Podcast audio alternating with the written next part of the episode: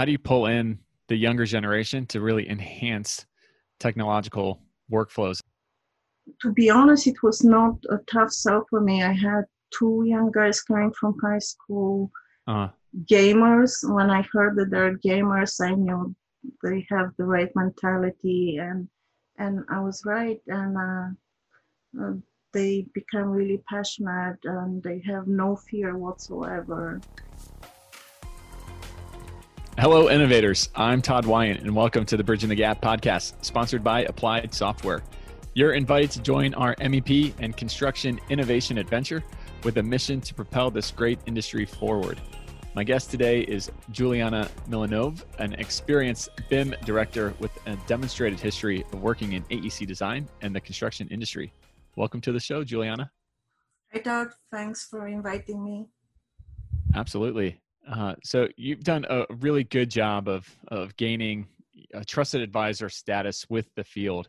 And curious, how do you go about gaining the trust and respect from the field? So for me, the most important thing is to to find out what they need, and it can be anything, uh, like hardware. There might be simple information from the model.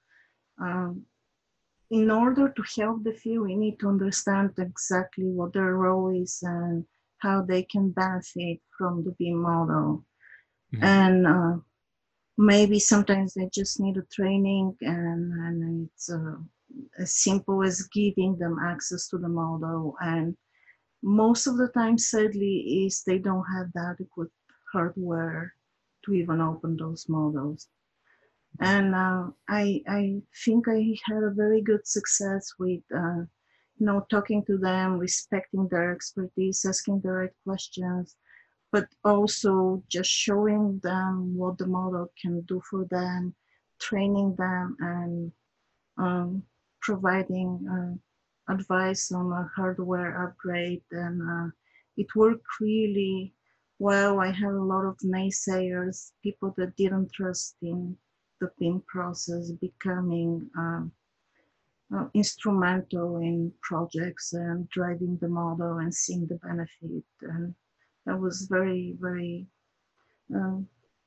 good for me to see that this with a little bit of effort, mostly it's just, you know, giving sometimes maybe a little bit of my personal time, but uh, listen to them because they've been there, they know how to build building and mm. and they can help us build better models as well. Nice. Yeah. Any good examples come to mind on how you um, kind of went about accomplishing that that you can share? Uh, accomplishing uh, the trust. Yeah.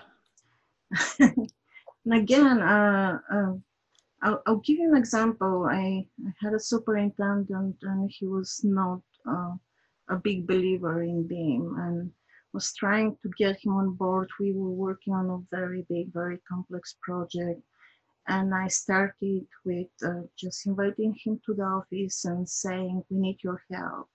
We have questions. Of, we don't know how to model certain things. You need to tell us how you're planning to construct it so we can model it properly. And, and potentially, you can give us advice of if you see things that do not look right. We just wanted his look on the model. And mm-hmm. that's how we started.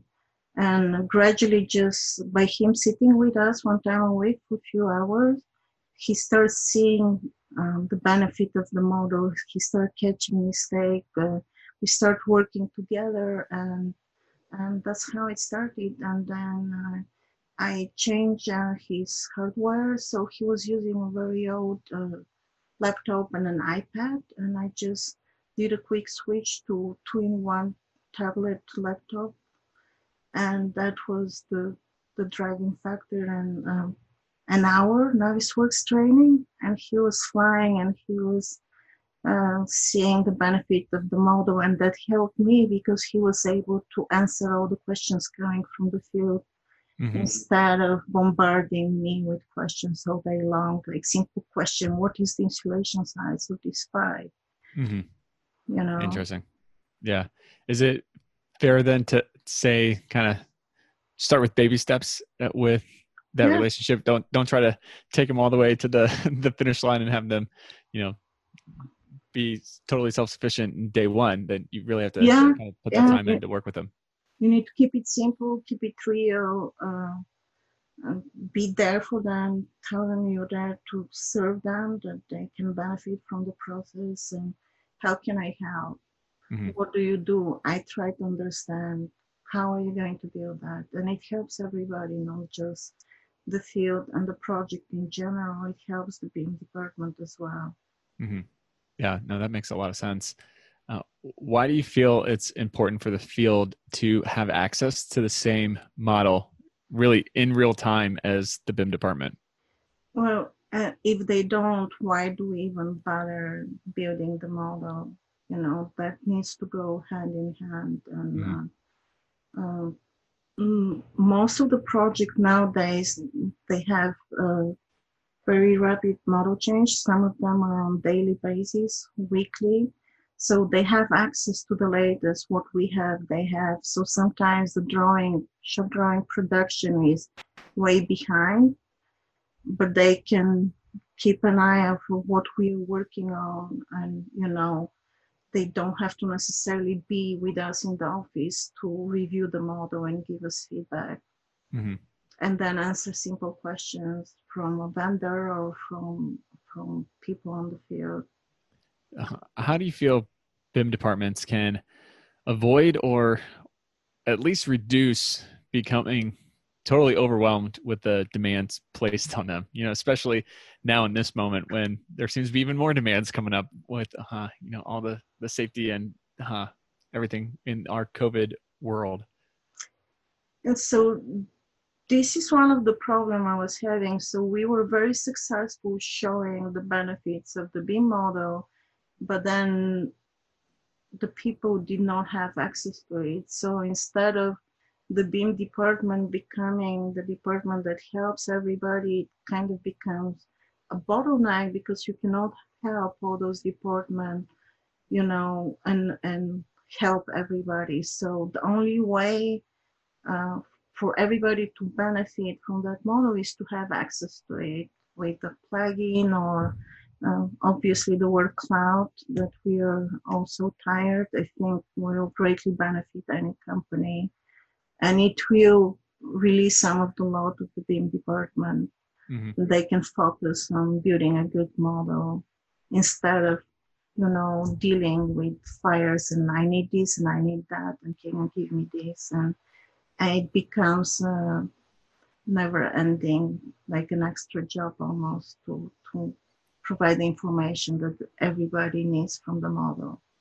Mm-hmm. Uh, so I'm curious your take on this. If, if the lowest BIM budget bid kind of wins at the end of the day, whether it's realistic or not. you heard that from me. I know. I did say that. Yes. How do you encourage and really then incentivize innovation? It's it's a very fine juggling act so in my opinion, in a lot of projects, when they're in bidding phase, the BIM requirements are not transparent. Uh-huh. So it's very, very difficult to have a good cost on BIM. And um, in many projects, uh, especially when you have a complicated project like the airport and, and government project, when it's a high level BIM, high level of detail, then you can really get burned on the BIM cost. And uh, uh, again, um, if you have a BIM department that start doing, okay, BIM can do trimble points, they can do a little bit estimating, they can do this, they can do that, and then that budget gets blown in a week, and then uh, we can make it look good no matter what because more and more tasks comes to the BIM department because uh, we are the only ones that have access to the model. And this is again to to make my point that everybody in the office needs to have access to the model and be mm-hmm. able to push information or extract information from it. The Bridging the Gap podcast is brought to you by Applied Software With solutions for the modern project, Applied Software is on a mission to transform industries by empowering clients and championing innovation with real world expert consultants. Their comprehensive array of solutions for AEC, MEP, and manufacturing has a singular focus, helping you achieve higher performance. With software, training, support, consulting, and custom development, Applied Software has you covered. Visit ASTI.com and let them know we sent you. You said something interesting about that the the BIM requirements need to be more transparent. What, what would be your advice to to make them more transparent? So in general, the right way to do is to have addendum in the contract where clearly defines the BIM expectations of the project and um, you know uh, and everybody agrees on it and signs for it. So there is no uh, later in the game and that's what we need. And suddenly mm-hmm. you need to be to do 4d 5d facility management um, some crazy requirement that you never heard. And you need to hire five people just to comply to that scope that was not transparent obviously. Yeah i think that, that really getting clear definitions is is big I'm, I'm always amazed at how you can ask you know 10 people what is bim and you'll probably get like 15 20 different responses uh, of people giving you a different version of their thought of BIM that there's you know so setting this is what I mean by BIM on this project and having that laid out I think is is really important. It is really important and, and most of the time that document comes to like the BIM execution plan. Mm-hmm. A lot of projects have it nowadays, but it's not part of the bidding process. Mm-hmm. And uh, you know all the players obviously not all, all the companies have the same uh, level of BIM so this is also a factor that can make or break the BIM process for a project. Yeah yeah interesting. So you are you're, you're pretty passionate about dynamo in construction. So first can you kind of briefly explain dynamo for those who who may not know? And then how does it help really kind of speed up the process and actually provide a, a provable ROI? So, uh, explaining Dynamo in a simple way is uh, it's a, a, graphic, visual graphic language that uh, helps with mundane tasks. So, if you have a repetitive task, mm-hmm. Dynamo can help you. You can capture the, those steps of the task and have Dynamo do them for you. And I'll give you an example. I, I created the Dynamo script to uh, to put annotations on uh, for duct and pipes for shop drawings. So every piece of duct and pipe requires three to four annotations per piece. Mm-hmm. Duct number, length, size, insulation, top and bottom elevation, whatever that might be. So t- sometimes that becomes super tedious task because you have curved building, um, you have layers of ducts and pipe, and so in order not to print on paper, we had a workflow where each system has a separate color and each notation type has a different color. So uh, it becomes impossible to produce shop drawing because it takes forever to tell the story. So um, I decided to invest in Dynamo script. I had a BIM intern actually that uh, was very good with Python. And uh, we decided to create a script that we automatically place notation on certain distance, certain color, certain size, and take out some of that tedious task. And hmm. uh, it's just a little bit cleanup and you're done. And obviously, I'm pretty sure your next question is how you justify that uh, expense. Yeah. You know, you you obviously so you, see that's a task that takes a lot of time. I have three people full time, especially in a project uh, as the airport I just finished, where we had more than four thousand drawings.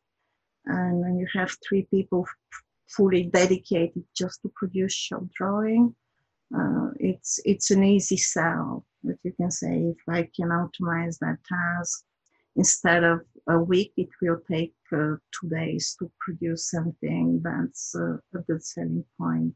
Mm-hmm. So is that how you would go about kind of generating the excitement for the scripts before you get started?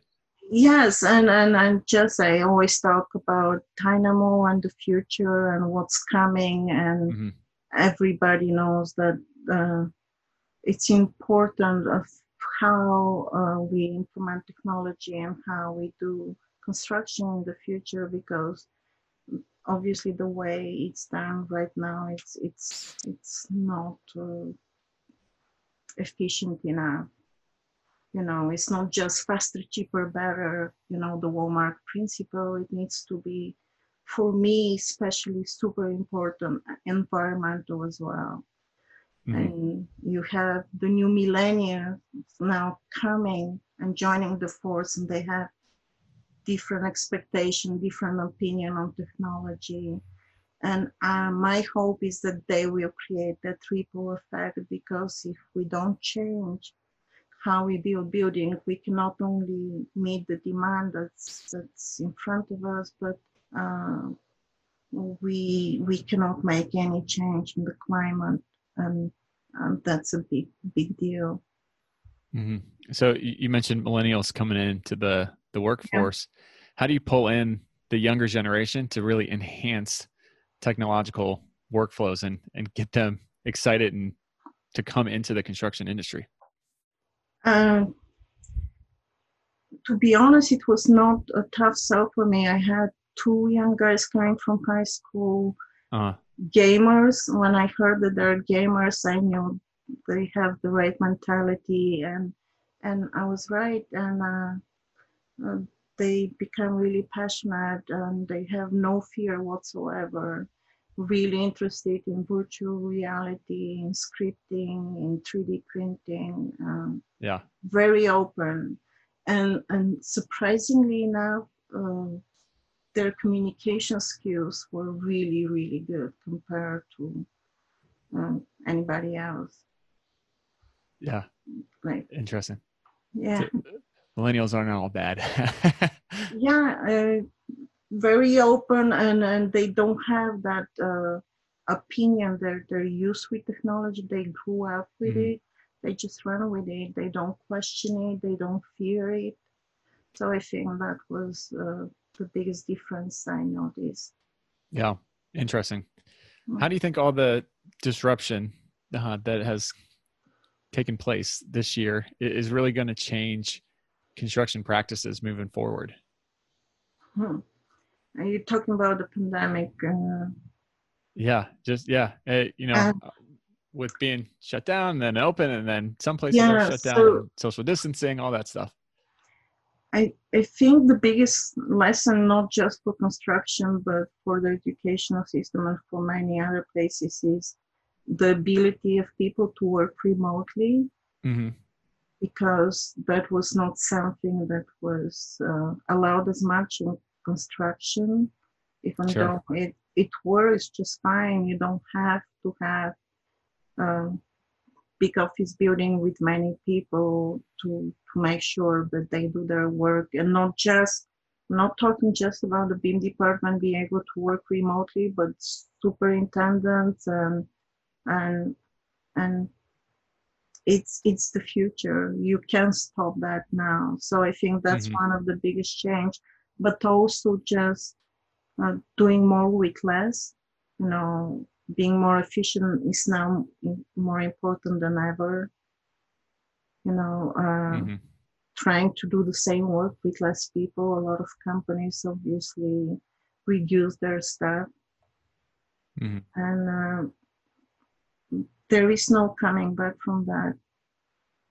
You know, we all know in a few months the obviously the vaccine will come and hopefully the things get back to normal. We know that the building demand uh, is not going to decrease because of that. The Bridging the Gap podcast is brought to you by Applied Software's LiveLab Learning, a virtual classroom experience where students can listen, interact, and learn from veteran real world application specialists in real time from anywhere in the world. LiveLab is the affordable, convenient way for your staff to take Autodesk certified training courses and even earn some AIA continuing education credits, all from the comfort of your own office. Visit ASTI.com for more information and let them know we sent you. Right. Yeah, I think that the remote work is is maybe one of the mm-hmm. um, most interesting areas there because I, I think it's gonna be really hard to put that genie back in the bottle. Uh, yeah. The people have proven successful at, at working remote. Yeah. There's not much incentive for them to be pulled back into the office unless it's just mandated. And then you know, who knows what what does that do to productivity then if, if they're more productive remotely versus being in the office? I think it's it's something to definitely consider and, and really think through it pretty carefully before making a big decision one way or the other yeah it was benefit for for different companies like one day a week you can work from home and now i see that becoming the norm and yeah. i personally am super comfortable with the remote collaboration i've yeah. done it for years and I've done it not just for work, but uh, with my family. As you know, I have family all over the world, so I'm I'm comfortable. That's yeah. I don't have to be in the same room to do what I do. Right. Well, it's nice to kind of switch it up every now and then too. yes. Yeah. nice. Uh, so looking out, you know, kind of two, three years, hmm. what are you most excited about in the construction industry? I'm I'm excited about what's coming because the way the technology is changing right now, it's not we're not talking about evolution. It's about revolution. It's explosion mm-hmm. of, of technologies and uh, and it's just really difficult actually to keep on top of uh, all that's happening and who is going to win the game at the end of the day. And uh, but uh, I think for me the most exciting thing is to to help people deal with the change because I think that's the biggest obstacle: fear of change. Mm-hmm. To help the people my age, my generation, not to be just easily replaced and pushed because I think they're uh, expertise should matter and uh, you know to help them transition to that new phase that we know it's coming mm-hmm. Yeah that's great very uh, passionate about teaching and helping not just the younger generation because they're coming to to construction where you need to learn so many skills and it can be so versatile and you can be flying drones one day and the next day you can be operating a, a robotic dog or whatever shape and form that must be. Yeah. So they will need a vast array of expertise to be able to. It's going to be very exciting. I know that for sure. I'm just uh, I'm hoping that we can get back to normal and, be part of that new future. Yeah. Well, I think that knowledge transfer and knowledge share mm-hmm. is is going to be a key component to that for sure and, and helping you know spur on the the revolution because you need the the real world experience mixed with the technology mixed with a growth mindset and innovation you know it's, it's going to take everybody pulling from all angles to to push the industry forward where it needs to be. And a pinch of salt to that um, there you go. You got a good cocktail. Yes. It is a cocktail and it it is a team effort. And so it's not just at this point BIM and the BIM department and people mm-hmm. that build the model. It's it's the whole team, the whole company, and how all departments talk to each other. Oh, for sure. Yeah, it, it's not riding on one department or one segment of the industry's shoulder. It's the whole industry has to to change and yeah. innovate. Uh, so looking back the other way, I'm, I'm curious what what made you get into construction to begin with? Yeah, I was uh, in the uh, in engineering for most of my life, and okay, I think it was technology that got me into construction. From from what I saw, that they were using, uh, you know, technology to help their workflows, and and that's what excited me to. mm-hmm. And they needed help you know, implementing those technologies. So once I, I, I saw Revit, I just never looked back and got into construction. And, and what excited me there, it was every day it's a different day. There is no repetition. Yeah. Every project is different, new challenges, different technologies, different people, and it's it's very challenging, but also uh, very satisfying to be part of a construction process and work with great people. Yeah. Great buildings. Very cool. There's definitely great people in the industry for sure. Yeah. Uh, how do people get in touch with you? Um, LinkedIn for me is the best way. Um, I haven't reached my my maximum load of contacts. So yeah, you can reach me on LinkedIn. That's the best way. I, I try to respond to any request, and I'm, I'm available at the moment. So uh, text me um, on LinkedIn and uh, any questions. Beam awesome. there, then then, bada beam, bada boom. there you go. I like it. well, Juliana, thank you so much for coming on the show. I appreciate it. Thank you, Todd. Thanks for inviting me. Course. And thank you to those listening. If you are interested in learning more, you can visit our sponsors, Applied Software, at asti.com for more information. You can listen to this podcast anytime by simply going to Apple Podcasts, Spotify, or wherever you listen to podcasts. Also, be sure to check out our website, Bridging the Gap Pod Com. Until next time, I'm Todd Wyant, thanking you for joining us on the Bridging the Gap podcast. Keep innovating. Thanks for listening to the Bridging the Gap podcast. Enjoyed the episode?